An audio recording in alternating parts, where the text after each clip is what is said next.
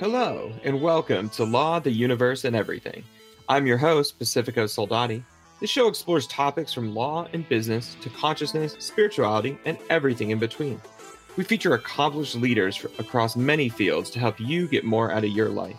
You can learn more and stay up to date at theluepodcast.com.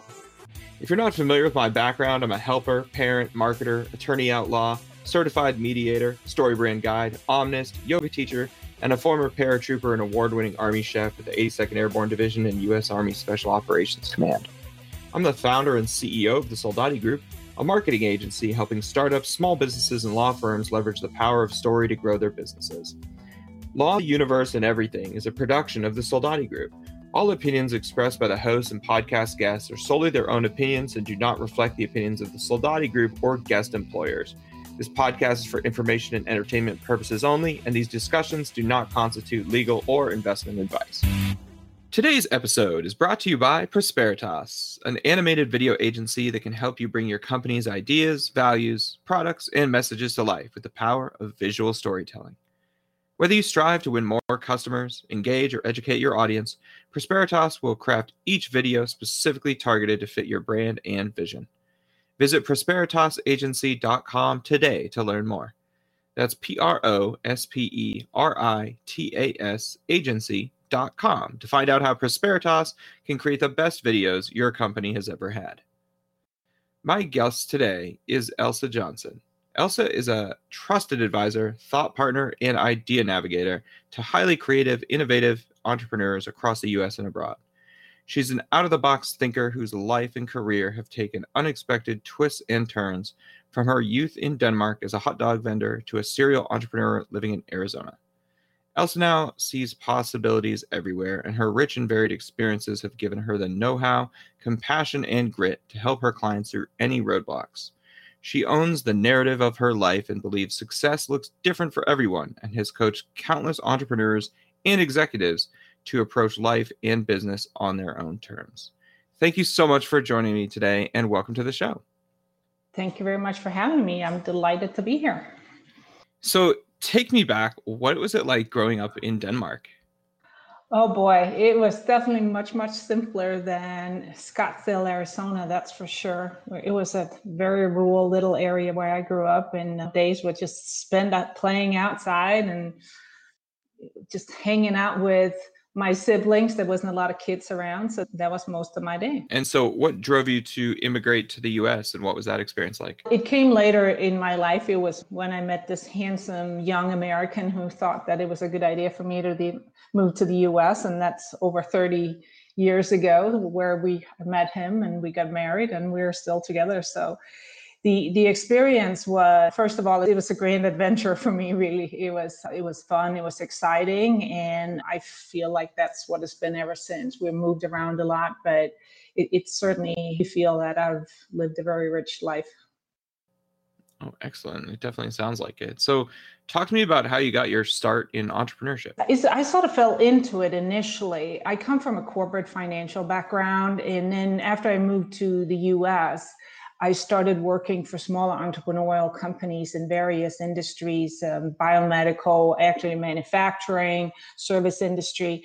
In my then I landed a job running the all the behind the scenes of a very talented decorator. Um, uh, was and she you know she was a, a interior decorator and she, she, was doing like interior uh, painting and decorative painting and she just needed me to run all the behind the scenes as i mentioned. And then after that i just fell so much in love with the industry because i've always been uh, fascinated by text uh, textures and textiles and interiors. And i started sewing a little bit and then i started making window treatments and soft interiors and then i ended up opening my own interior design business so it, was, it was came from a place of love, not necessarily from a place of I want to be an entrepreneur, even though I think I my personality fits fits really well into it. And it, it has taken me. We lived at, in Chicago at the time. I've done it in Philly, and I also started it initially when I came here to Scottsdale about six years ago. Wow, that's quite the journey. yes. And so how did you then start to begin like advising other companies and, and helping other entrepreneurs? Because it sounded like you started with that, you then moved into entrepreneurship, and now you did a, do a bit of both. Yes. So what what happened after I moved to Scottsdale, as I mentioned about six years ago, I, I started putting a few question marks with how I was looking at my life, how effectively I was living. What was I really doing what I was supposed to be doing? Or was there more to it? It I think when you have you reach a certain age, you might be starting to set those questions. And then I dove really deep into personal development. And as I dove into that, I started realizing all the tools that I never knew was available to me out there. I studied uh, neurolinguistic programming and cognitive behavioral therapy, psychology, all these things. And I started realizing that not only do we internally have the power to live so much more effectively and that i could have done that myself? And then i also realized that i was very good at helping other people do the same and i have an innate talent to really see what people are not seeing for themselves. And especially as it relates to your own personal success how effective you are in your business and how effective you are in creating the life you really want for yourself. If you don't mind, tell me a little bit more about the NLP side of things because I've had a few people on that are practitioners and and, and well trained in that, and it, they're always some of my favorite people, and I, I love those discussions. So, how did you come to that, and what do you, what do you feel like it's done? It's a framework, right? It's not like I know there is a couple of people that have been really coined to see those are the ones that created it but it actually goes even further back. It's a, it's a compilation of different frameworks within personal development where you really look at the narratives that you put into your own head. How do you how do you take the stories from the past and really translate in into effect a more effective way of living today how can you rewrite that story how can you look at it from different perspectives how can you take what you needed as a learning experience rather than as a traumatic experience that has forever altered your life. And I think that's what the power of NLP is that it helps you look and see this happened to me, but it doesn't identify me. So in a way it's almost like a really nice like repackaging software for your brain. Absolutely, absolutely. And I just I actually, at the moment, I am expanding on that through positive intelligence, would take it down to even a more focused way of living your life, where, where it's a very immediate sort of snap you out of a really stressful situation into a more even keeled, you know, more um, present and thought out way of acting in any situation that life uh, throws at you. Wow, that sounds really cool. So tell me a little bit more about positive intelligence. It's the system, what it not the the way the operating system, as a, as we like to call it, is created by. Uh, he's a professor at Stanford University, and uh, he has written a book called Positive Intelligence. But he's also t- uh, taught it at Stanford University for a long time. Plus, he has over 500,000 people all over the world, CEOs, big corporations, teams, that he t- applies this framework of understanding the nine saboteurs that, that every human being have that sort of dictate which uh, way you lean most times. So there could be like a, I'm sure you've heard about being a pleaser or being an avoider, an imposter, or somebody who's really hyper achieved. And then it looks at saying those in its in above itself is not a bad thing for you to have but what becomes the stress factors is when you have this extreme voice or the judge in your head that sort of keeps pounding at you saying good or you're not nearly as good as these people. You don't deserve this blah blah all these different things but whereas if you start to activate this part of your brain that can say, hey, hey, hey, now take it easy. You are good. Let's see what the gift and opportunities is in this situation and moving forward. You might not have done this before, or you you might have failed in the past. But if you stop for a minute and see where are you at now, what can you do now?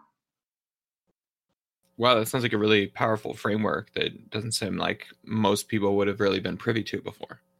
No, and, and is that of all the things, including the NLP that I have gone through, and I have gone through his program because I'm, I'm becoming a certified coach in that right now, is it is so simplistic. It, it takes you like 10 seconds. He calls it like the PQ gym or the PQ reps that you create. It's it's so simple that can really help you snap out of that downward spiral of very unhelpful thinking. Mm, fascinating. So tell me what drew you uh, to Arizona and what do you love about business here? Well, the, my husband, as I mentioned earlier, he was American and he, he grew up in the Midwest. When I met him, he lived in California and he always had an, always had an attraction for Arizona for retirement. And when we had the opportunity six years ago for corporate re- relocation here, we jumped at it right away. And I think coming into Arizona, it's it provides you a huge opportunity to to sort of i can't say reinvent business but it's a different kind of business environment in the sense of i really think it's growing so much here right now. Big corporations are coming in a lot of different industries and there's just a very friendly kind of atmosphere yeah it's been i've definitely experienced the same thing i feel like it's yeah one of the most friendly business environments and, and definitely the most collaborative business environment everyone i meet is really looking to help. It's not maybe the sharkiness of other major cities where it's a little more cutthroat or something like that. So it's an incredibly positive and empowering environment, I think, to come in and be a, an entrepreneur or work in the service, professional services and everything. Uh, so I, I definitely recommend it highly to, to anyone. Oh, I totally agree with you. It's, I think a couple of weeks ago, I read in the Wall Street Journal that it is the fastest growing metropolitan area in the U. I'm sure you've seen it in a traffic pattern too around town. Oh yeah, I feel like Phoenix has been that way for over a decade, and then as Phoenix blew up, then it was like, okay, now Tempe or Gilbert or Chandler or Mesa. I think Mesa is like the fastest growing city, or definitely like in the top three, just because that's so much where that's where all the space is right now. And then eventually it'll just keep, you know, going beyond there, we're almost going to be like Oklahoma City eventually, just like a, a real, you know, huge sprawling metropolis. It's really fascinating to watch because I remember the first time I came here, maybe 15 years ago, and flying in, you mostly just saw Phoenix and a little bit of Tempe, and that, and now everything else is just blown up around it. It's wild. Yeah, and, and that's where we have an advantage compared to a lot of the other metropolitan areas are that we have the space. We have the space to be a sprawling area. And then the other things that a lot of the other states don't have is at any given time, you can have four seasons in Arizona. I remember, I think it was the first April we were we lived here. We had been to the Grand Canyon, and in the morning we woke up and it was like I think right around freezing, there was snow on the ground. We got in the car, we drove through a snowstorm going into Flagstaff. We went to Sedona, which was a beaut like a beautiful spring day. And in the end, at three o'clock in the afternoon, I jumped in my pool and it was 80 degrees.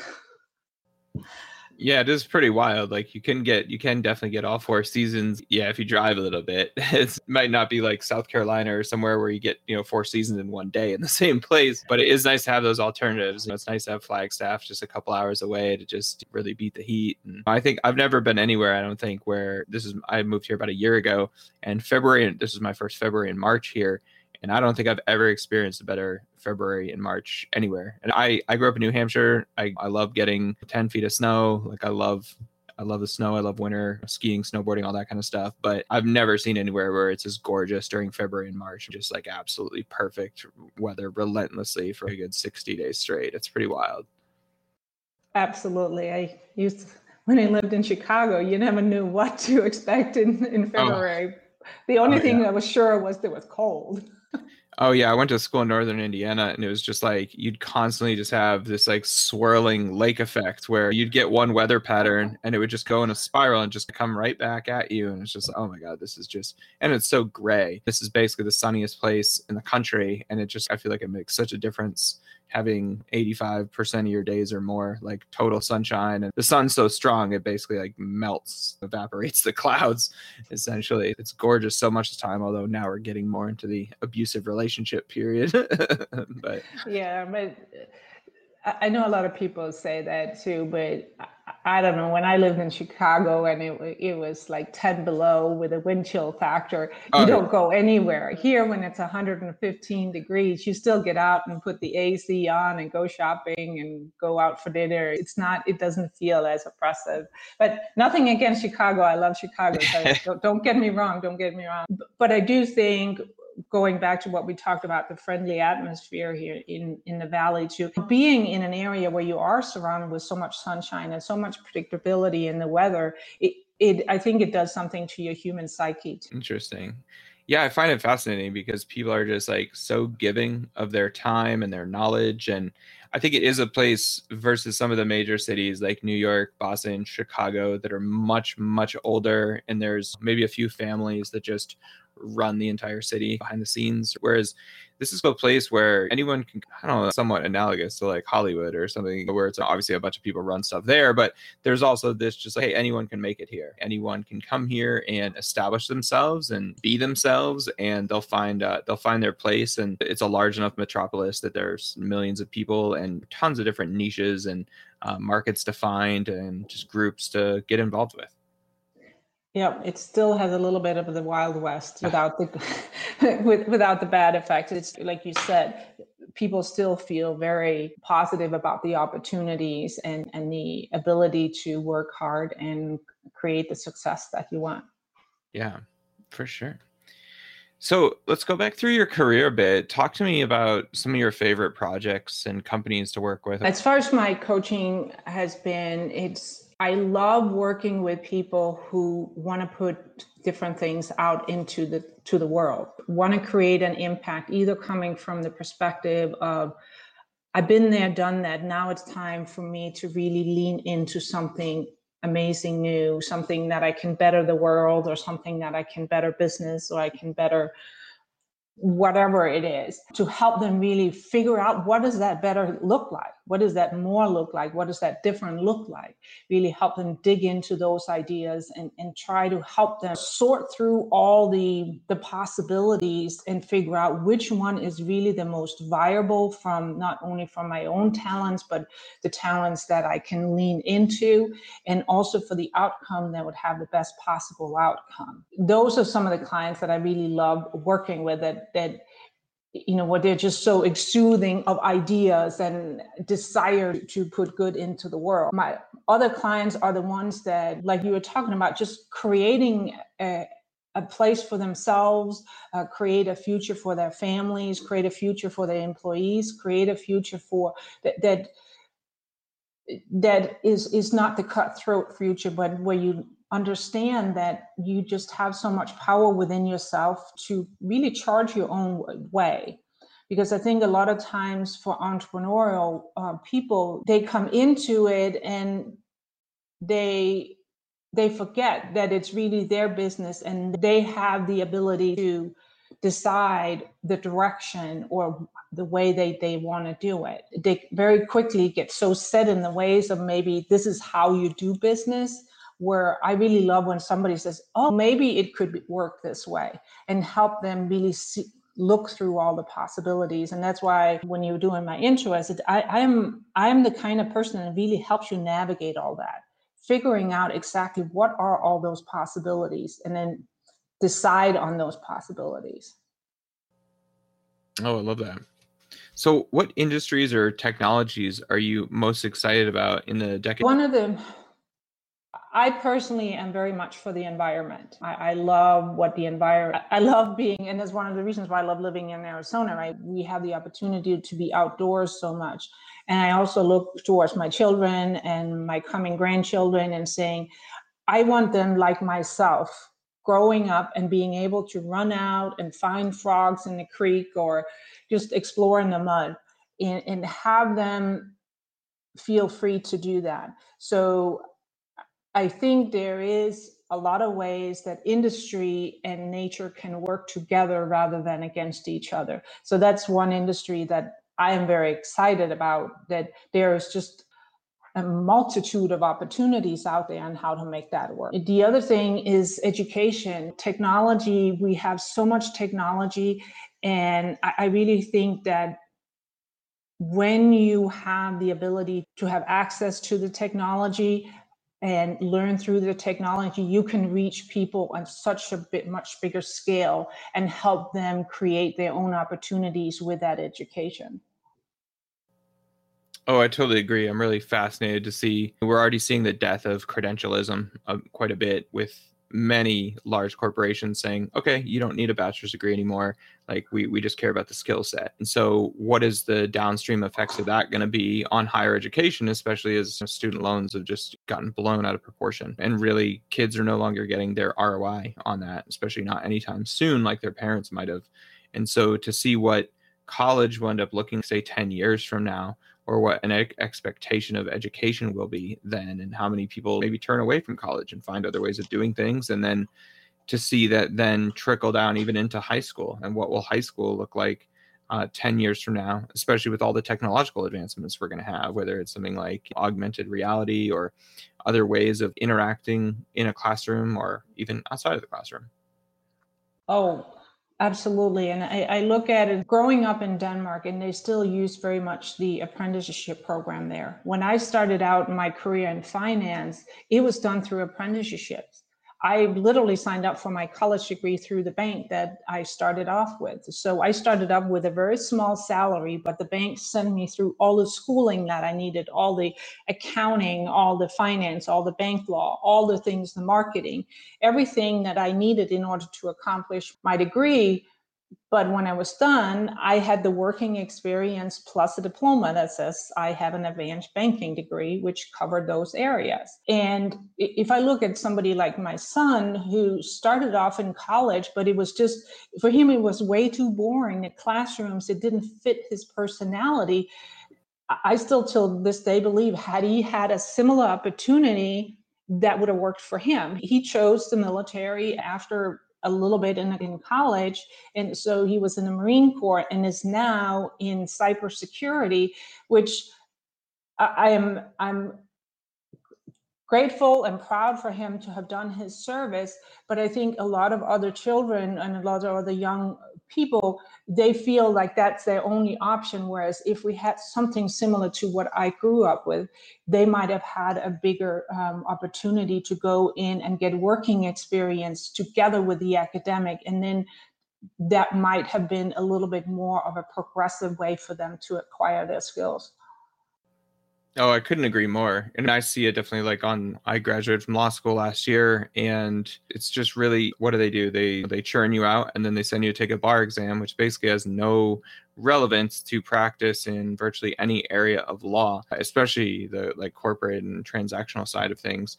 But to me it's hey, this is it's just law school is just trade school, so like why don't we just have an apprenticeship right afterwards and the same is true for any real professional services. We do it in medicine like you have a residency which is essentially like a really highfalutin apprenticeship almost.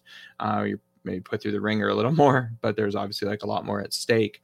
But i think thinking back to undergrad is you most undergrad programs you go all the way through in the US and yeah maybe you're lucky enough to get like a some sort of unpaid internship during the summer or something like that or maybe you just have to work a summer job just to try and make ends meet but there's nothing during the year by and large that connects you to the local community and puts you you know in in a workplace that's oh okay you can actually like deliver something to them some type of value.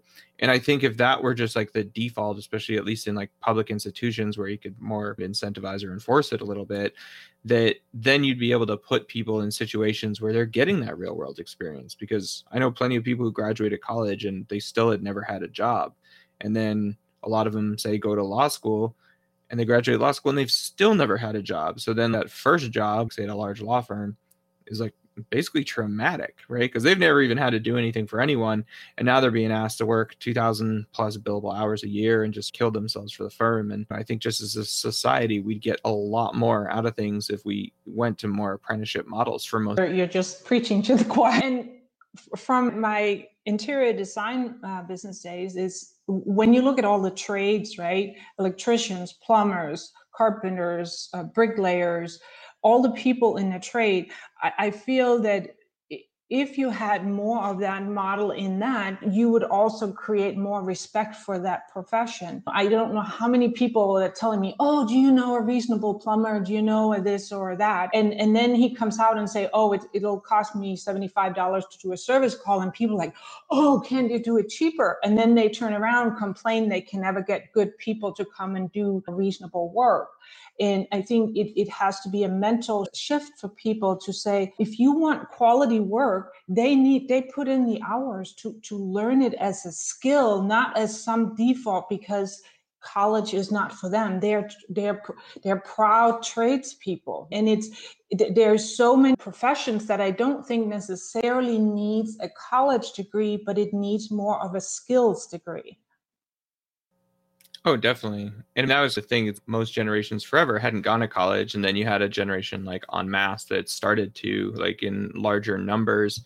And then it just kind of became, oh, this is the expectation. Whereas K through 12 used to be the expectation. Now it's K through 16. And then it's what are we actually doing with those four years? And are we really getting an ROI? Because it might be that there's better things to do, but we've just attached different status to it and different things that kind of end up hurting everyone like all around in the end.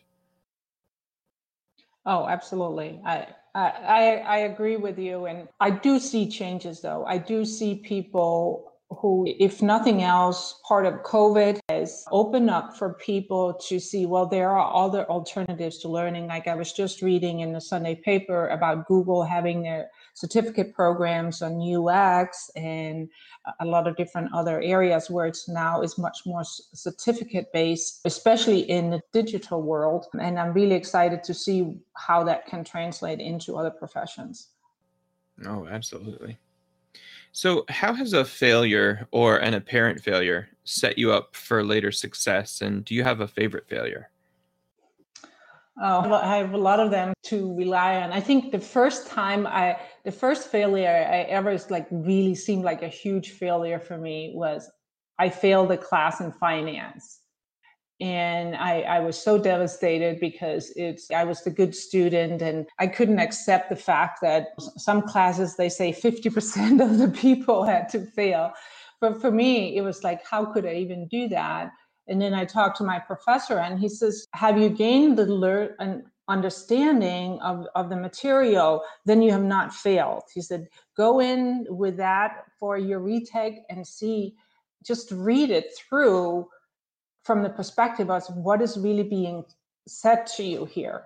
And I took that away from him going forward to to say, sometimes we're so focused on one outcome, but it's not really the point of the exercise. It, it, if you just allow yourself, basically going back to what I'm teaching people now, to take a breath and saying, oh, what am I really facing rather than letting my nerves and everything take over in that moment when I feel like, oh, this is something that's totally impossible for me. So that failure for sure is something that I lean back on and, and when I really feel like I can't do this is just too much, I, I allow myself to step back and say, with a little bit more clear mind to to look at it. The other thing that I've said is when I first started out my business many years ago, interior design, there was so many times where I had to redo work and redo work because I didn't take the time to to actually completely understand all the steps in the process, all the steps it took to complete uh, like a complicated window treatment. And i many times i felt like a failure where i realized that was also just part of the process that there's always a level to it. Allow yourself to learn from and say how can i do it easier next time? Wow those definitely some great lessons there. Oh thank you So, what are one to three books that have greatly influenced your life? One is very simple. It's actually a Dr. Seuss book. I know there's a little bit of controversy around him right now, but it's the book, All the Places You'll Go. And one of the reasons for that is in the book, he has said, when you get to the worst place of all, the waiting place. And especially after I started doing what I'm doing now, that's what I see a lot of people are stuck in the waiting place of all the things you're waiting for. You wait for your clients to call, you wait for this to happen or that to happen instead of saying, What can I do right now? So that's a huge one for me. The other one is the book called The Subtle Art of Not Giving a F what? and it's not about not giving about anything, it's about giving an F about the things that really matter to you. And to me, that was just a, a huge the the thought of saying that is really it. I can't be involved of any everything. So let me make sure that what I'm really involved is something that I truly care about. And I think the last one is Pablo's The Alchemist. I, I love that mm. one too. Just you can go seeking the world for something that's right there in your backyard. You just have to open your eyes and be present. Absolutely. So if you could have a gigantic billboard anywhere with anything on it, what would it say and why? Oh, good question. Good question. Uh, I, I, get, I could go on and on on that billboard is, but basically uh, it's Henry Ford's quote: "If you think you can or you think you can, you're right either way." Oh yeah, I use that. I use that a lot, especially with my children. Just okay, it's like you can craft your reality. I think it's a it's a great one. Like uh, this morning, I was writing something. I said it takes the equal amount of mind power to think you can succeed as you can fail. So why not choose that you're going to succeed? Life will be a bigger adventure that way. Oh, absolutely. Yeah, I was just talking with someone. They were talking about it takes about as much effort to run a really small business or a really small project as it does a large one, but the larger ones have more of a payoff.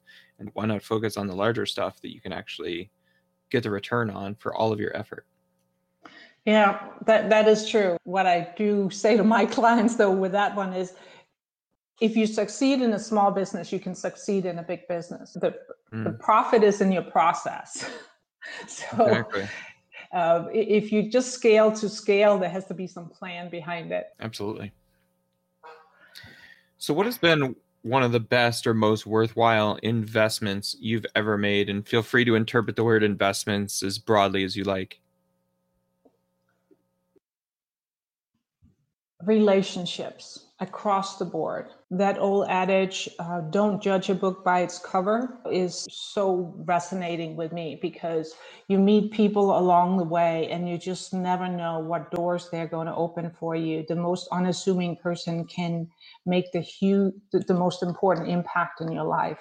So for me, that is what it is about. It's creating those relationships. So never discount anybody. Oh, totally. What advice would you give to a smart, driven high school or college graduate about to enter the real world? And is there any advice you think they should ignore? Be curious. You know, and, and never take things for their face value. It goes back to that don't judge a book by its cover. Be very curious. Ask questions. Don't assume that everybody else has the answer for you. Mm. Absolutely.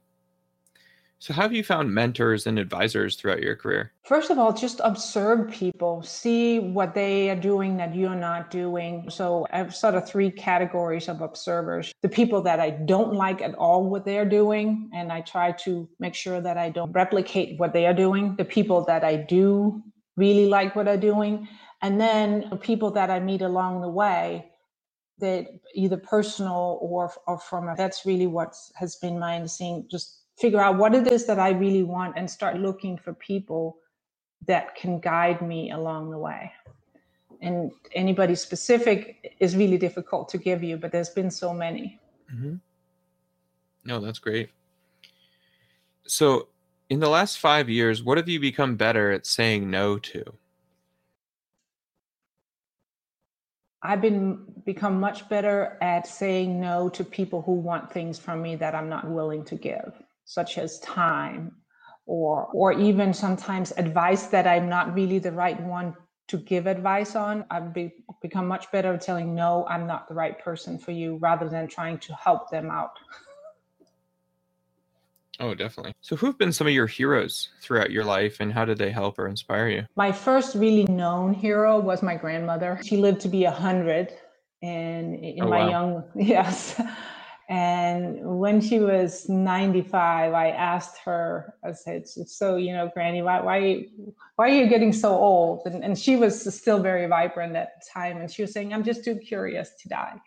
And as I become older, there there are people that I look to as heroes, and they may not be names to other people, but uh, it's people who truly just give of their soul without expecting anything in return. And I, John Lewis, I really like his quote, let's get in good trouble. I, I think he he was somebody who stood up for something without wanting anything in return. If anybody to put a name on somebody recently, that's definitely somebody that I admire for his mm-hmm. character. Oh, absolutely. So, in the last five years, what new belief, behavior, or habit has most improved your life? My biggest uh, habit that has improved my life is trusting myself, that I have the innate understanding of what I really need in order to move forward. Mm, very powerful. It's definitely made a difference in my life. What are your go to self care strategies, tactics, and techniques? Breathe. That's the first and important one just if you feel like that total stressed out, just take a breath, take a deep breath, and then know that first of all, it's whether you're a religious or a non religious person, is that today's trouble, tomorrow's trouble will be there no matter what. So just focuses on what really is in the current moment. You you can't do anything about tomorrow's trouble today in most so just focus on what is your ability to do today. And then the other big one is truly in saying that nobody else has the responsibility for your happiness, your sadness, your joy. You decide what you can do for yourself. So make decisions. Absolutely. So this has been this has been such a fascinating and enlightening conversation, and that brings me to my final question of the day, and that is, what is the kindest thing anyone has ever done for you? The kindest thing anyone has ever done for me. Oh boy. I'm trying to think which one was the most. I I think it's one of my girlfriends, the first time I came to stay at her house. She made such an effort out of making her home welcoming to me and she put flowers by my bed and in a little vase and, and a bottle of water so I would feel very comfortable. And, and she knew I was in transition at the time where my life was really in turmoil. And I came there and it was just so inviting. And it was such a simple yet very touching gesture of her part. How touching. Yeah. So kind. Yes. Thank you so much again for joining me today. It's been an absolute pleasure getting to speak with you. Oh, my pleasure too. It's been fun. Thank you very much for having me. Oh, you're very welcome anytime. Today's episode was brought to you by Prosperitas, making unforgettable videos for unforgettable companies. Visit prosperitasagency.com today to learn more. Thank you so much to all of our listeners for tuning in to today's show. If you enjoyed the show, please leave us a review on Apple Podcasts or wherever you found us so that others can find it as well. And follow us on Twitter, Facebook, and Instagram at the LUE Podcast or visit our website at theluepodcast.com. And if you'd like to support this show even further, I'd love to invite you to become a patron of the show. For as little as $5 per month, you can help us continue to produce high quality shows with amazing guests like you heard today. To become a patron, please visit patreon.com slash the LUE podcast. We look forward to having you tune in next time for the next episode of Law, the Universe, and Everything. I'm Pacifico Soldati, wishing you peace, love, and awesomeness.